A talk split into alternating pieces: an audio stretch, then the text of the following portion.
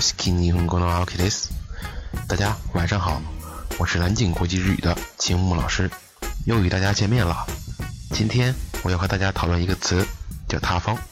塌方的定义是指建筑物、山体、路面、矿井在自然力非人为的情况下出现塌陷下坠的自然现象。多数人地层结构不良、雨水冲刷，或者是建筑上的缺陷、道路、堤坝等旁边的陡坡或者是坑道、隧道顶部突然坍塌造成。这个词出现频率最高的地方，大概就是国内的新闻上了。例如某某大桥建成一个月啊，一场大雨塌了；某条城市道路走着走着自然塌陷了；某地啊煤矿矿的老板啊自己把自己的煤矿给炸塌了啊，还造成矿难事故骗保险了。明白画面，想一想啊，既是那么凌乱，哎，又是那么惨烈啊！带有我们中国最具时代的鲜明特色，那就是经常坏。本着坏了重修，修了再坏，怎么省钱怎么建，怎么赚钱怎么修的方针，国内的工程经常出现这种现象，也是再正常不过了。于是我对于创造了对于垃圾工程统称“豆腐渣工程”一词的人非常敬佩，简单明了，命中要害。并且符合中国现代工程的大体趋势啊！对于那些想要反驳我观点的人啊，如果你不信的话，请看看你所在城市的路面龟裂，看看新建桥梁的腐蚀。如果实在不愿意跑这么大老远去看，就看看你家的墙壁也好，屋顶也好啊，反正总有你中招的时候啊。然而近日又有一则新闻登上了各大网站的头条，引来一大波围观群众。啊天啦罗啊！日本终于终于塌方了啊！哈哈，我不知道我为什么要用“终于”这个词。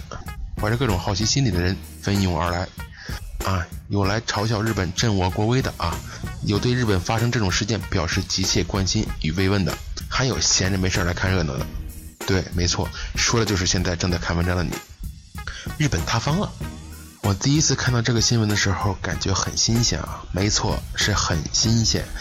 因为日本是一个地震多发国，所以日本的道路建设水平在世界上都是顶尖级别的，最起码它抗震呐。那么，既然是如此顶尖级别的日本道路，为什么还会出现城市道路塌方呢？于是我好奇的点开了图片，图片给我最直观的感受就是：你路面塌陷的这么整齐，合适吗？对比中国的路面塌方，真是画风不一样啊！造成这么大的区别，到底为何呢？难道是中国铺不起公路吗？